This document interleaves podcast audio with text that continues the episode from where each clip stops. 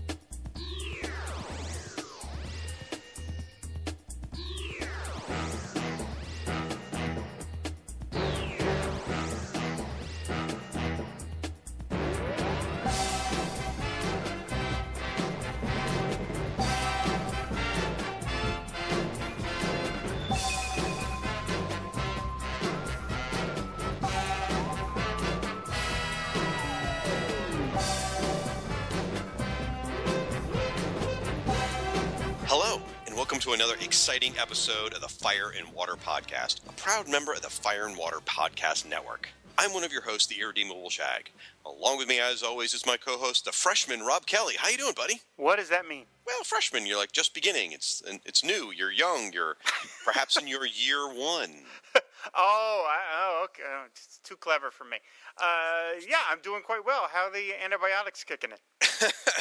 Yeah, there's my excuse for the lame intros. I'm running at a diminished capacity, more so than normal. Hopefully beat you to that. But yes, I'm on day 7 of my recovery from pneumonia, so it's been interesting. I was down for about 4 days, just literally was basically life functions. Got up to use the bathroom and eat, and that was it for 4 days. Got a whole lot of comic books read and watched a lot of Netflix. Finally, you worked your way through those sad sacks. I did. I read you know what I read? I read X-Men and Micronauts, so I was catching up on my comics from 1983. But hopefully I'll get to 1985 someday. But folks, besides me being sick, we are here to discuss something very exciting. We are here to kick off something that we're calling JL May. This is a celebration of a wonderful comic book miniseries that came out back in the 90s called JLA Year One. Remember this comic, Rob? Oh, sure. Did you pick it up at the time? I actually don't remember. Because I know I read it before I synopsized it for the Shrine, but I don't particularly remember buying it off the stand. So I must have read it in some form along the way, maybe like a trade paperback form or something. Oh, okay. Well, I remember very distinctly picking it up off the shelves, and it was very exciting at the time, and rereading it now. In fact, I've been rereading as we get ready for the show. Like I'm only up to issue 8 right now, and it's just exciting to reread these and remember them. They're such a great comic, and it's good in single issue form or as a collected edition. So. And where we say JLA, or JL May, I should say, this is an enormous podcast crossover. Welcome to the crossover, folks. This was suggested by our friends over at the Waiting for Doom podcast and our friend Dr. Ange, who's been on this show several times. We love Ange. We absolutely love Ange. And I'm not just saying that because he pays me a monthly stipend. But we're going to cover JLA Year One, issues number 1 and 2 today on the podcast. Then it's actually going to jump from several other podcasts to continue the coverage. For example, our friend...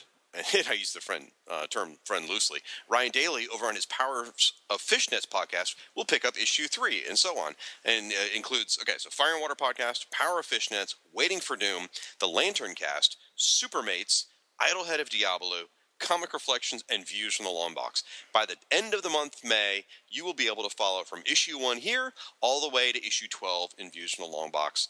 It's an awesome crossover, an awesome idea, and it's big celebration, so we're thrilled to be part of it. Absolutely. Now, before we get much further, we should probably take a second to thank our sponsor. Folks, the Fire & Water Podcast is sponsored in part by InStockTrades.com. InStockTrades is your best online source for trades, hardcovers, and other collected editions, all for up to 42% off with free shipping for orders of $50 or more. The obvious choice would be JLA Year One. However, it's not available on InStockTrades right now. So, Rob, what did you pick? I have Batgirl Robin Year One, which is the collection of both the miniseries Batgirl Year One issues 1 to 9 and Robin Year One issues 1 to 4. Writers are Chuck Dixon, Scott Beatty, and the artists are Marcos Martin and Javier Pulido.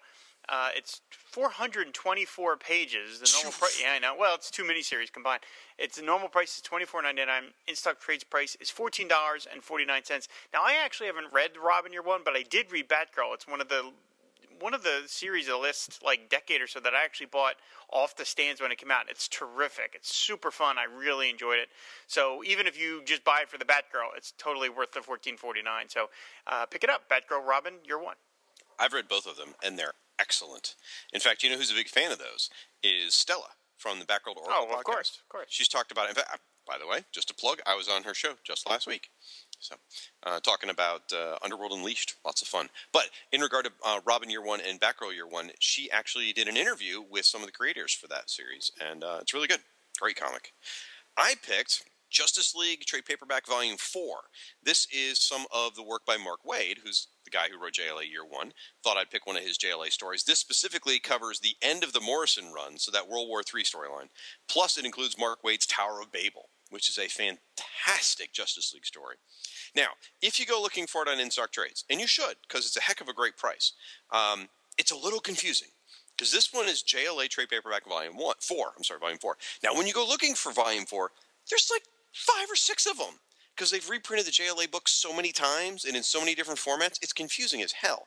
So the one you want to look for, it's not the deluxe edition, it's not the strength in numbers edition, it's just called JLA TP, not toilet paper, trade paperback, Volume 4, and you'll see it doesn't even list Mark Waid as a writer. It just lists Grant Morrison and various.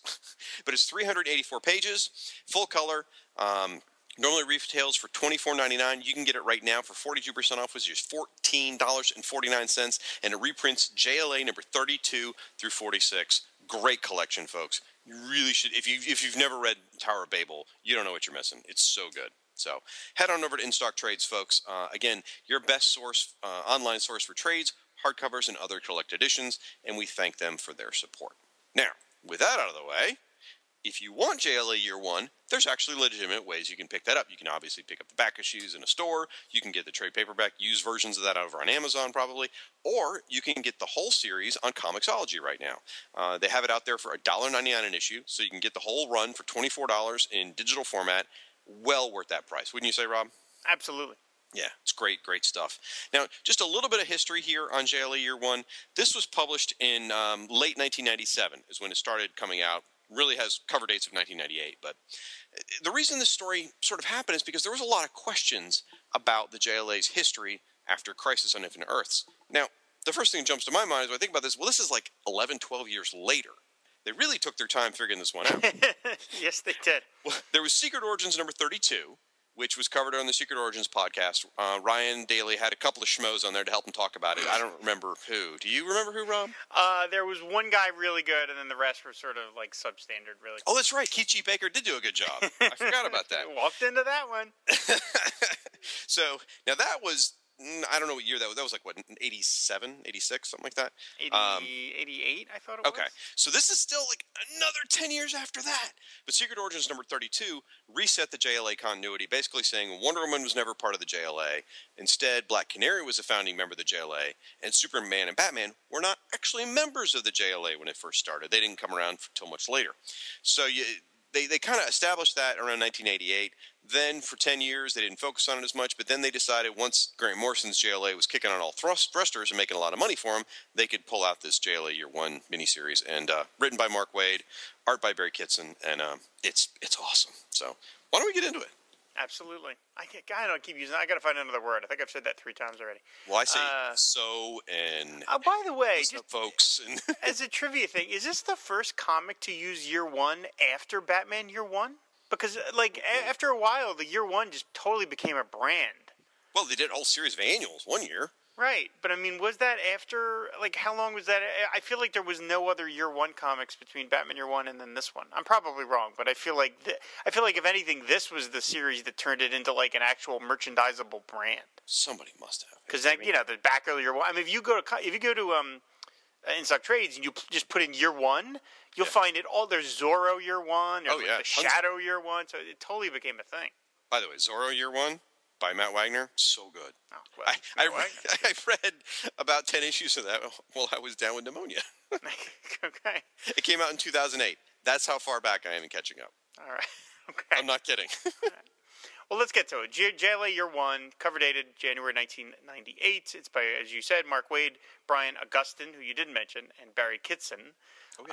Yes, it's in a quiet, dark room, a man turns on a television and watches multiple news stories about some new superheroes that have made the scene. They may be new to him and the world, but we will recognize them. And, of course, it's Flash, Green Lantern, Aquaman, Black Canary, and the Martian Manhunter. We see a couple of pages of this guy watching them, what's going on here. We follow each of the heroes and their civilian identities. Barry Allen is a bored police scientist. Diana Lance runs a flower shop with her former superhero mother. Hal Jordan is the cocky test pilot. John Jones is in disguise as a police detective. And Aquaman is, well, he's just sort of Aquaman. And then we have a sequence of him getting a drink in a bar, and he tries to pay for it with doubloons. And he runs afoul of these sort of longshoremen kind of tough guys. One guy grabs his head and smashes it into the bar. Aquaman then gets some water splashed on, which of course increases his strength, and he's about to read the riot act. But then the fight breaks up just before it gets really out of hand, and then Aquaman returns to sitting at the bar talking to the other guys. So anyway, all five of the JLAs have had their first meeting together as superheroes, and they all have different feelings about it. They band together a few days later upon the request of an army general, the plan being that the JLA will turn over two remaining alien invaders that brought them all together in the first place. But when they enter the secret cave that they've been using to store the army's been using to store the creatures, they find, and it's this giant being. There's the giant, like, stone guy, and there's all these army guys looking at them and studying them and all these kinds of crazy stuff. Oh, the Apalexians. I hate them. Oh, come on. So anyway, with the army standing and watching, the five heroes take on the erstwhile alien kidnappers and the two giant creatures who have now awoken.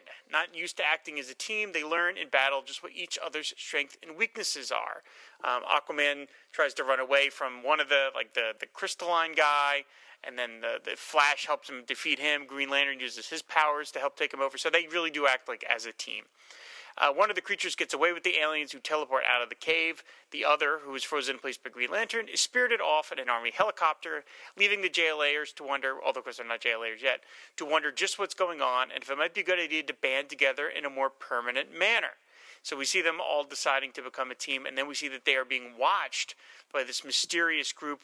They're all in like some sort of dark, sort of subterranean kind of outfit, and they've all got these sort of uniforms on, and it says, we have an advantage. They don't know us, but we have put our field agents into play. We are about to know them intimately. And that is the end of the issue. And, of course, it's to be continued. Dun, dun, dun, dun. Now, something you failed to mention, sir. Mm. You said, yes, it has a cover date of January 1998. However, it hit the shelves on November 12th, 1997. I didn't fail to mention. I didn't care. Aw, well, thank you, Mike's Amazing World of Comics, for that information. So, I'll take the lead here. I love this cover. Absolutely love this cover. It's a wraparound cover, and I'm trying to get to the page here. I'm reading this thing digitally. My machine's not operating. Okay, it's a wraparound cover, and it looks like a newspaper. Right. And it's got, you know, this headline, Daily Planet, World's Greatest Heroes. Everything's in black and white. And then on the front side, you do have a shot of the Justice Leaguers, and they're all in color. Them and the Apalexians are actually in color. Everything else is black and white, which is really cool. In fact, one of my favorite things is there's a coffee stain on the back side of the cover. Like someone to put their coffee down in the newspaper. I love that so much. In fact, I used to use this image as my computer desktop wallpaper. I loved it so much. And it's so busy that, unfortunately, it was impossible to find any icons. Right, yeah. You got to go simple when you're using So I finally had to ditch it after a while, but I love it so much. It's also interesting how nicely this fits right in with the Secret Origins story. You know, it's other than the end of the Secret Origins story where they say they declare themselves a Justice League. I mean, that's really the only piece that doesn't fit. Mm-hmm. Everything else fits seamlessly, and it's like that comic came out 10 years before this. So it's interesting how faithful they were to that. Now, I do seem to recall I don't. Do you remember the Secret Origins trade paperback? That was pretty prevalent in the. I guess it was the late 80s or early 90s. Yeah, the one with the Brian Bowen cover? Yeah. Yeah, yep. And maybe that's why. Maybe because that's one of the few early trade paperbacks DC kept in heavy circulation. You know, I mean, I have a copy on my shelf still, and I bought that when it came out a zillion years ago. So maybe that's part of the reason they felt they could do it so seamlessly is because, you know, everyone had a copy of this somewhere laying around their house. So I have lots of notes. I mean, what do you want to say about the issue? Not necessarily this issue. I mean, the whole series in general is... Like, and as I mentioned this on Ryan's show when we talked about Secret Origins 32, I'm not a fan of the retconning of the JLA, of taking out the big three. I just don't like that idea. So, like, to me, this series is kind of going in a little hobbled because I'm just not buying the premise. That said, this is the absolute best possible version of this story that you can tell. Waid clearly knows this stuff backwards and forwards. Not to discredit Brian Augustyn, but I mean, you know, Waid really eats and breathes this DC minutia, and so I like the idea that it's these five. You get a lot more characterization, of course, than you would normally get, and Aquaman gets a lot to do. I mean, you know, just on a pure basic level, if you have a JLA story with Superman, Batman, and Wonder Woman, Aquaman is not going to get a lot to do unless you purposely give him. You know, somebody goes out of his way. But for the most part, he's always going to be and the rest. And here, in this first issue, he gets that whole big sequence in the bar. And then, as we'll see in later issues, he gets, you know, all the characters get their moments, many moments. And so, overall, like I said, I think this is the best possible version of this story that I wish DC had never told. Basically. Because I want Superman, Batman, and Wonder Woman in the Justice League. I understand why they did it, but it's still just like... No, this is not the JLA, these five. This is it's seven. It's interesting. I feel sort of similar in that I do feel like the Justice League does imply Superman, Batman, and Wonder Woman also. Yep. But as you said, this was done so well, I sort of treat them in equal regard, almost like parallel Earths. You know, like to me, there's the Justice League of the Bronze Age, you know, satellite era Justice League, and then there's this post-crisis Justice League. Mm-hmm. And to me, they're both equally valid. To some people, one version might be more valid than the other, but to me, they're both equally valid. And I'm that much of a fan of this post-crisis era of Justice League. One of the things I enjoyed about the whole series is there's a real sense of fun. I mean, they really did a great job characterizing these heroes. They feel young. They feel like freshmen. I mean, they really do. They feel like they're really figuring out how to do this. Yes, they feel like young versions of heroes that we're familiar with, which is, of course, what they are. Right, and that could have been done well. I mean, it could have been done really ham-fistedly or done really crappy. I feel like they really did a nice way here. Yeah, I like the villain Locus.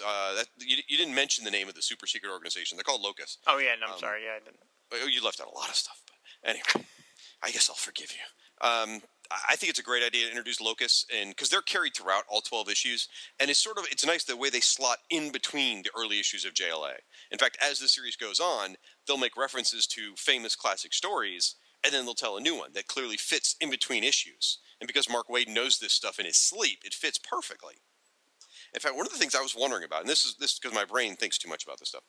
In the meeting at the end, Locus talks about how they've been doing 10 years of genetic research. So then I start thinking, could there have been some story that took place 10 years before the JLA was formed? Maybe with, like, I don't know, some retired JSAers or pull some cool non-superpowered adventures. There's an old Sarge Steele story that could have been told 10 years before this. I mean, because that's the kind of stuff I'd imagine Mark Waid would think about. Since he specifically called a time period of saying we've been working on this for 10 years, I wouldn't be surprised if he had some idea in his head where, I don't know, Peter Kane and Thunderbolt and you know, fought them or something. And the art is wonderful. I really like Barry Kitson. I think he was a great choice for the series because he has this wonderful style that sort of straddles the fence of classic superhero, but yet 90s stylization between like the line work and the action and stuff like that. It's a nice melding of those two worlds. I thought he did a nice job there. Yeah, one of the things I do like, it's a little not. I don't think it's as pronounced in the first issue, but it goes along. Is each of the heroes have somewhat distinct body types. which is not something a lot of comic book artists do. They tend to have everybody has one body, you know. But Mary's got a distinct body type. Well, clearly.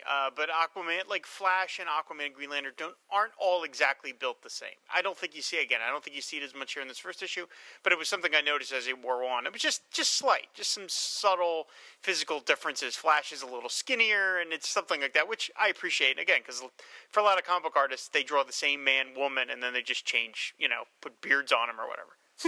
No, you make a good point.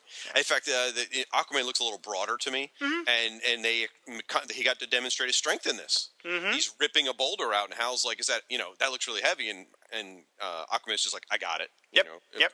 Great little moment. I love the teamwork at the end. I mean, that was great. And then, Aquaman's plan to take down the fire alien was with the water, and Hal helps him, and it just really, really demonstrated that. Now, did you mention Aquaman's mumbling? I did not. Yeah, that's a whole thing that Waid. Waid's added, well, of course, the Kingdom Come, he's added something to the character that will go on forever in the history of the character. But, yeah, he had something here that Aquaman mumbles because, of course, he's used to the sound traveling differently underwater. It doesn't, and so when he talks on the surface line, he kind of talks like this.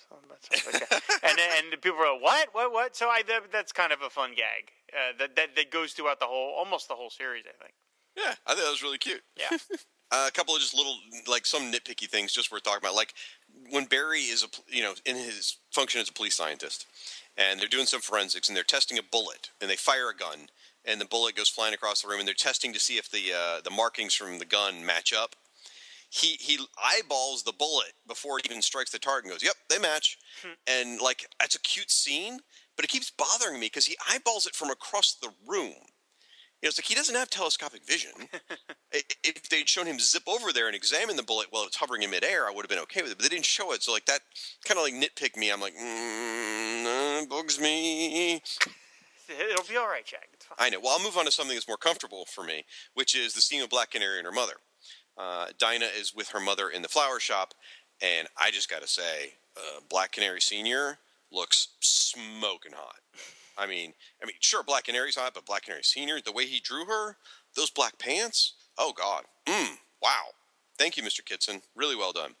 And I do really like it. The scene with Black Canary and her mother in the flower shop, they're arguing, like a lot, to the point where Dinah, I guess, are they both called Dinah, I guess? I don't remember. Yeah, I think, yeah. Well, I think, or maybe one of them's Laurel. Oh, heck, I can't remember. I don't remember what the post-crisis names were. Their names were slightly different. Either way, I'll just call her Black Canary Jr. Black Canary Jr. loses her temper with her mother, uses her sonic scream, and shatters some flower pots because she's had enough of her mother. And just reading that scene, I mean, I've watched my wife and her mother go at it, and it's like, that scene felt really real, actually. I could totally see that scene happening in real life, so I thought that was a great moment. You mentioned the general. You didn't say his name. I did. It's General Eiling. Yes. That's a big deal. Well, I mean, he's the Captain Atom foil for years. He goes on to become the Shaggy Man. Right. I knew that. Okay. Yeah, he ends up taking the Shaggy Man robot, because it was a robot, right? Yes. Okay, yeah, you did that whole JLA satellite blog, in case you're wondering. You can look it up. And he shaves the Shaggy Man. It transfers his consciousness into the body. And I think he calls himself the General from that point. But he's just basically this huge, bulking, buzz-cut monster with giant savage teeth. And he was great. He was great in that form. So it was a nice evolution for that character. All right. It did. It was nice. So now one thing also worth mentioning for you guys who are going to be following along through all 12 issues is by the end of this issue, a careful reader will notice that nearly every single member of the JLA made a new friend or a new acquaintance in this issue. Dangling subplots. All right. Anything else before we take a break and move on to issue number 2? No, I think we're good. I love this comic. I think it was great. I absolutely love this comic. Did I mention I like it?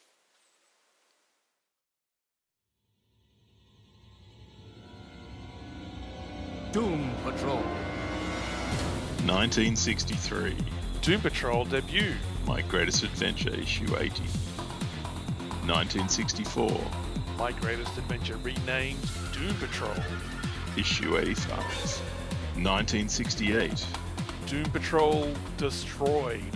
Issue 121. 1976. The new Doom Patrol. Showcase 94. 1987, Doom Patrol Volume 2, Kupperberg Lytle. 1989, Morrison and Case, Issue 19.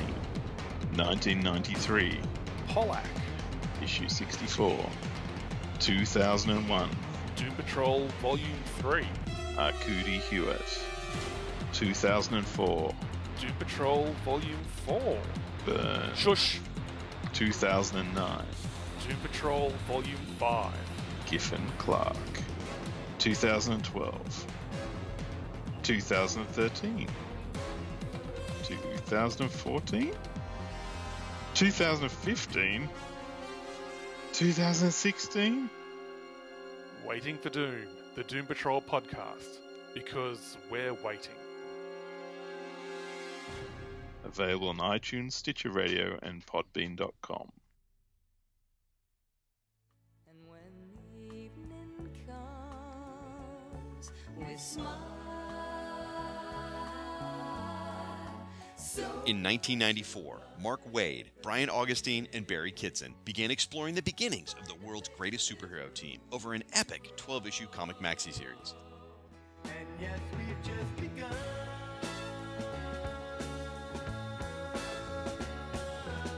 That team was the Justice League of America, and that comic was JLA Year One. In 2016, 8 podcasts will come together to cover this series in a single month. That month is JL May.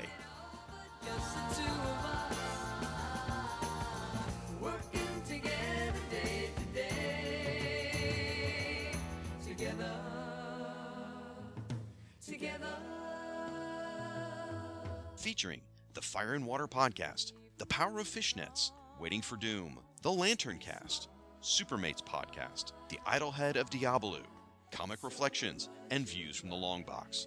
Each podcast will cover 1 or 2 issues of JLA Year One, and then coverage will move from show to show. It all starts in the Fire and Water Podcast with issues 1 and 2. Yes, we've just begun. JL May, an epic month for an epic series. Available where you find all good podcasts.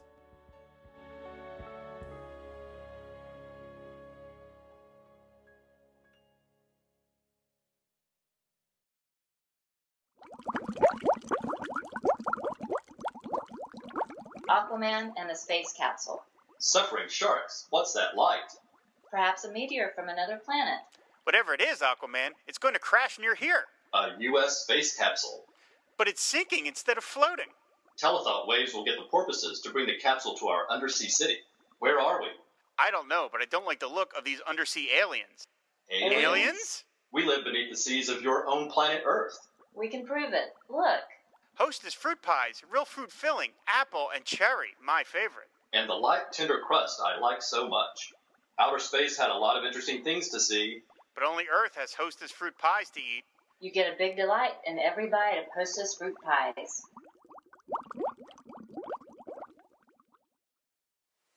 And we're back. So I've got a little crow to eat.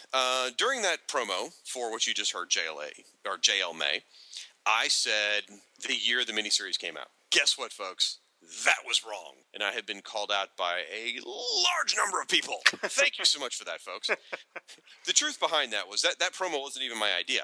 And this is me not dodging blame. I'm just explaining.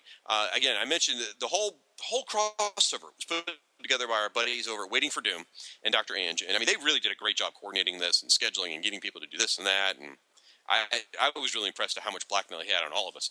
But they asked me if I wanted to record the promo, I guess because they figure people can't understand their Australian accents. I'm not really sure. So I went ahead and recorded it for them. They gave me a script, and I recorded it. When I got the script, there was a small typo in the year. They had a 5-digit year. I'm like, oh, well, I'll just fix this. I took out the number that was repeated. Yeah, it turns out I shouldn't have done that. So I got the year wrong. So sorry about that, folks. Anyway, now, by the way, if that promo, if you'd like to hear an Australian version of that promo, specifically me doing an Australian version of that promo, in something that I would probably call the most culturally insensitive thing I've ever recorded in my life, check out Waiting for episode number 150 or episode 4. I have to process that for a minute. It's culturally offensive. It's bad. I picked every Australian stereotype I could think of and did a horrible Australian accent. And apparently the guys were laughing so hard they were crying. So when they Crocodile Dundee, is that still a thing? I mentioned the Dundee cast. Of course. So check out Waiting for Doom episode 54 if you want to hear that alternate variant cover version of that promo. All right, well, let's get into issue number 2. This one's mine.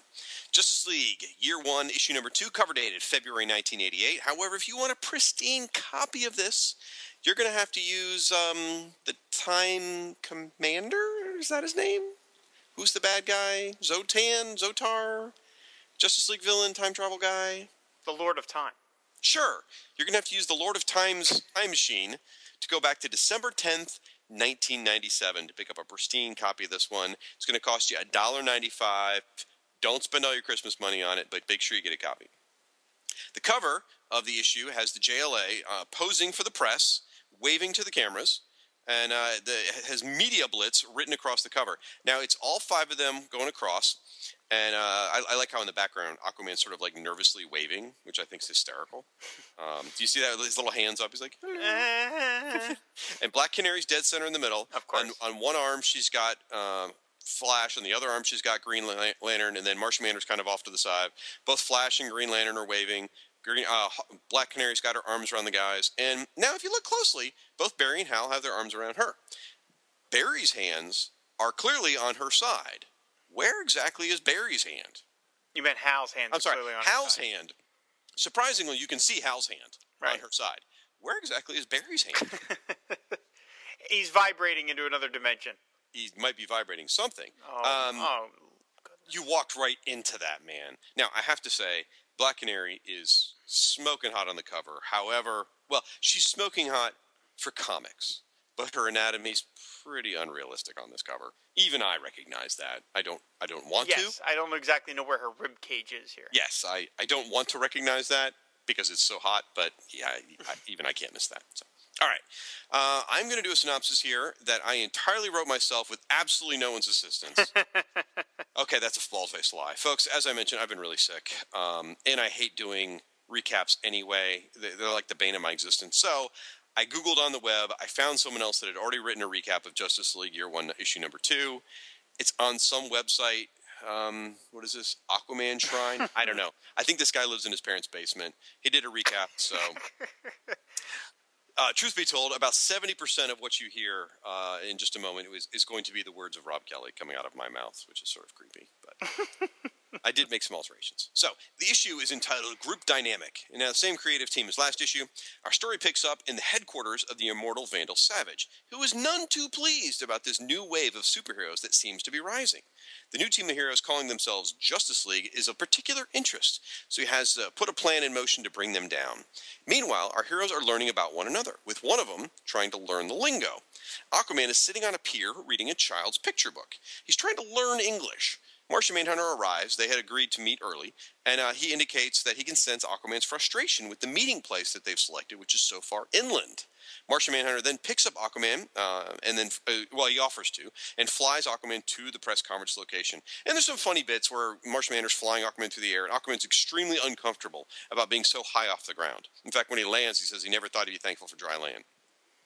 The press conference location is apparently the meeting site of the fabled Justice Society of America, which there's some kind of going back and forth about it, because throughout this whole series, Black Canary keeps talking about the Justice Society. She's like one of those people that you meet that always goes, oh, this guy that used to work here, he did everything so much better than you. That she's kind of like that. So the press conference is off to a bumpy start, and Aquaman keeps mumbling, because as we said, sound travels better underwater. Flash makes some bad jokes. Martian Manhunter says nothing, but luckily Green Lantern and Black Canary, when they're not flirting with each other, are able to pick up the slack. They are complete glory hounds. They're very good at this sort of PR stuff. I mean, I can just see Nathan Fillion as Green Lantern in this story. I mean, it's perfect. Anyway, and they coined the name Justice League of America right there on the spot. But the whole thing takes a turn for the worse when some reporters start throwing accusations around.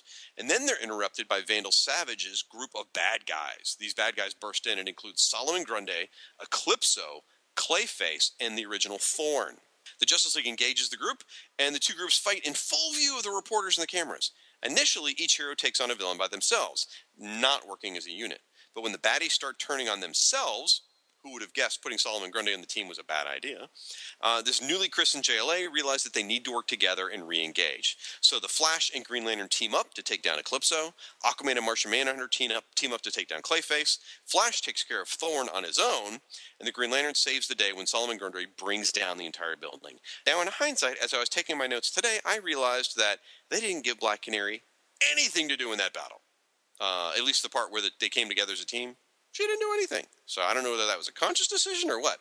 But she did. There was a funny bit after the fight, though, where she demonstrates just how impractical Flash's costume can be by grabbing him by the ears and just twisting the cowl so he can't see. It's hysterical. And that was after he had commented about how impractical it was of her to wear high heels into combat. So the whole world got to view the Justice League defeat the evildoers, which is leading to cheers in various living rooms all over the planet.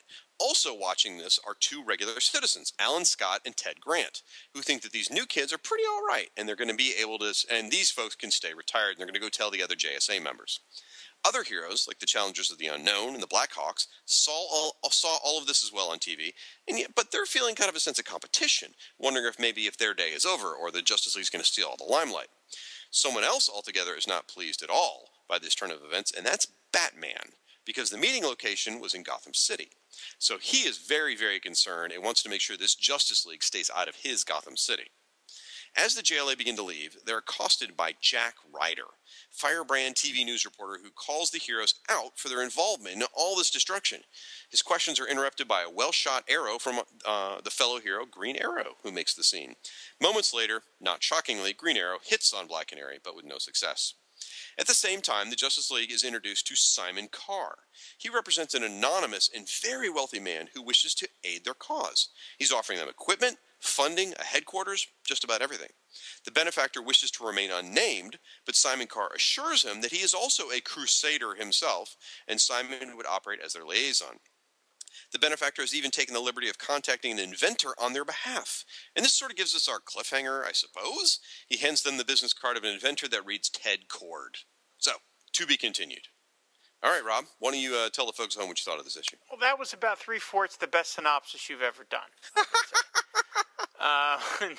I like this issue quite a bit. I like Green Arrow being brought into it. It's how it should be, because he's always the first new member. The final page of them meeting together is great, where he hits on her, and she thinks jerk, and he thinks score. I love that bit, because it's just I would love to have like 10% of Green Arrow's confidence. You know, it would just be great. His line, right? He shoots the arrow, and then later goes, "Nice to meet you, pretty bird." Catch the size of that shaft. Yeah, did you? I love that he's just that confident. I think that's great. I like all the villains. I mentioned on the Shrines, on the review of it here, that I always thought Aquaman and Clayface would have been kind of a cool hero-villain duo. We never got to do that because most Batman villains don't transpose; they stay in Gotham City. But there's just something about Clayface with his sort of, you know, kind of watery powers, I think, might have been kind of a cool guy for Aquaman to fight. So we get to see a little bit of that here, which I like. It's a lot of fun. I enjoy it quite a bit. I have some notes here. I mean, I love all the cameos in this issue. We get cameos from Metamorpho, Ray Palmer, the Atom. He fits in everybody in these 12 issues. Like, oh, yeah. Literally everybody. Challengers of the Unknown, the Blackhawks, Alan Scott, I mentioned, Green Lantern, Ted Cord, Wildcat, which, by the way, you need to edit your recap. You wrote Jay Garrick. The Sea Devils are mentioned. Obviously, Ted Cord gets mentioned, which is Blue Beetle. I love that. And then after the battle, there's a great moment that's really full of sort of like, I don't know, self-awareness, where they're talking about they're nervous after the fight because they realize, you know, historically, they go stop like bank robbers. They go stop villains. This time, they themselves were specifically targeted. They realize that they have gotten the attention of the bad guys now. And rather than them going out and proactively stopping crime, crime is coming after them. Which is funny because, you know, Green Lantern's response means we're doing something right. Which is, you know, very cocky Hal. I love his confidence as well. And Rob's quiet now because he's going back to the Shrine and checking to see if he actually needs to edit that entry. Aren't you, Rob? I don't think I made that mistake that you're talking about. Oh, snap! Look it up, buddy. Anyway, I do like, there's a great line in here where Vandal Savage, in the beginning, when he's complaining about this team, he mentions he shut down the JSA with a few well-placed senators. Ah. Wow. It's all a tapestry. I mean, and that's actually a really beautiful sort of thing, because Vandal Savage was a JSA villain first. So having him manipulate the whole was it Un-American Committee, whatever House committee? Un-American Activities Committee. Thank you. I can never remember that. Having him manipulate that to make the JSA stand down, like, wow, that's really clever. That's a great retcon. So, and then the mysterious benefactor. I don't think we'll say anything about that. We'll leave that for the folks covering later issues in the podcast. But that's a fun, fun little bit.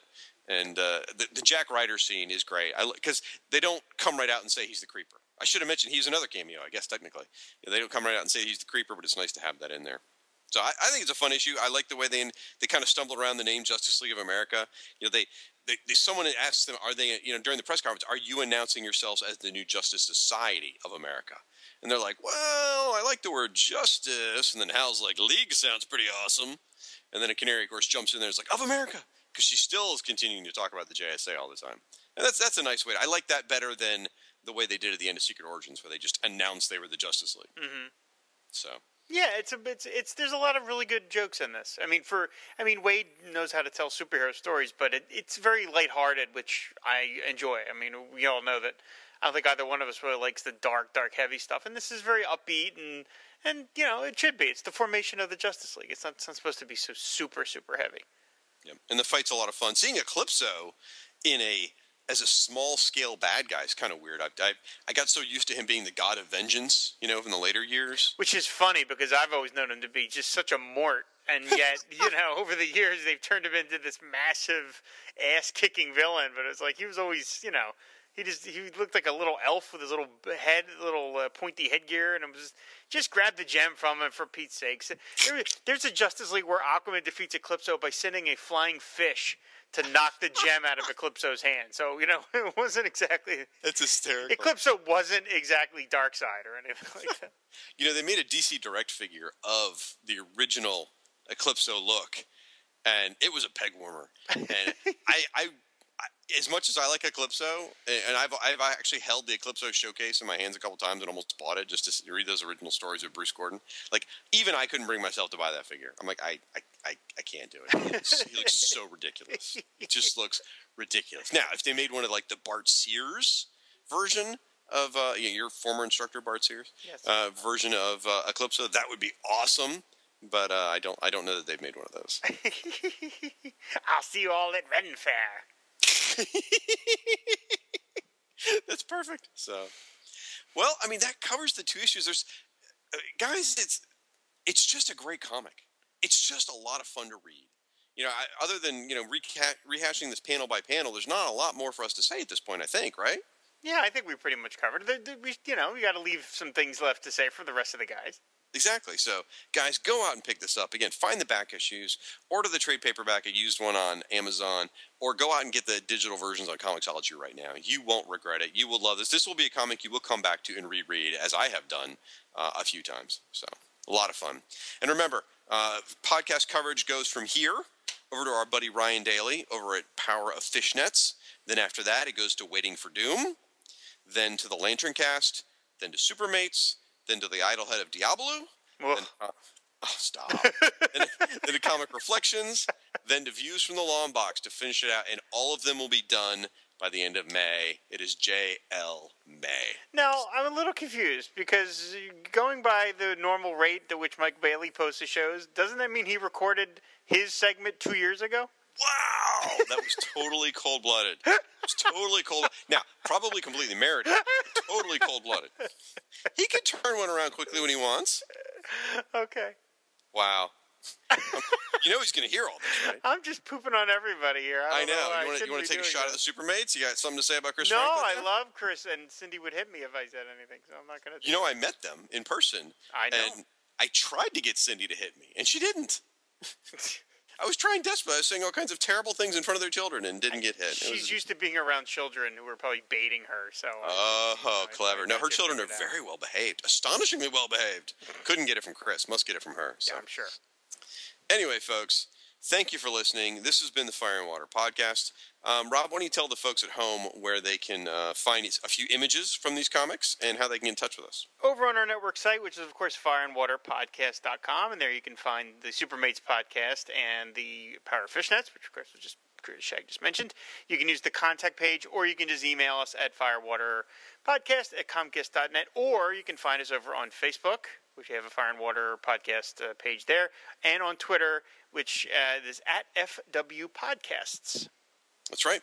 Now, I would also say, when you find us on fireandwaterpodcast.com, go to the shows where it says Aquaman and Firestorm show, go to that one, and leave a comment on that post. That's where most of the comments ultimately end up, is on those posts, and you get lots of interaction. You'll have people arguing back and forth, and they'll tell us how we're wrong on how Eclipso is much better than Ren Fair material or whatever. Or people will berate me for getting the year wrong in the promo. So then I guess, you can also find my friend Rob over at AquamanShrine.net. He's also on Twitter and Facebook under Aquaman Shrine. You can also find him on Twitter as Film and Water Pod or Pod Dylan, because he apparently doesn't have enough Twitter accounts. Trying to get to that Kyle Benning thing. You're at the Kyle Benning Twitter network level, I think. You are. I think you've surpassed him if you count your newspaper comics and Ace Kilroy and all that stuff. That's way too many Twitter. Yeah, you're way past the Benning and Sutherland podcast Twitter networks. I'm impressed. Well done, sir. Then you can find me at firestormfan.com. You can also find me on Twitter and Facebook under that same handle. So I think it's going to do it, folks. Well, enjoy JLA May. Be sure to use the hashtag #JLMay on the social medias, folks. And until next time, fan the flame, ride the wave. And as Aquaman would say, I'll see you guys later. He would also say,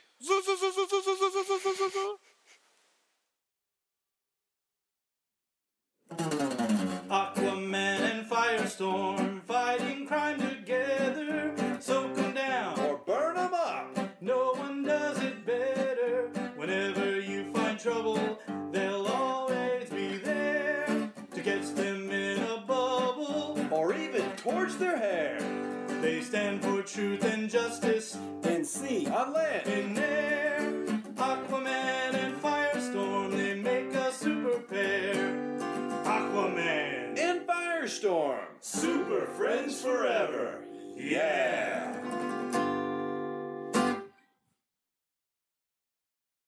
Most people, after they sold a company for $3 billion, would just kick back and relax. I'm not most people. Besides, after taxes and the lawyers are through with you, you're lucky if you see $1.5 billion. My heart bleeds. Black Canary. Green Arrow. I've noticed you around. I know.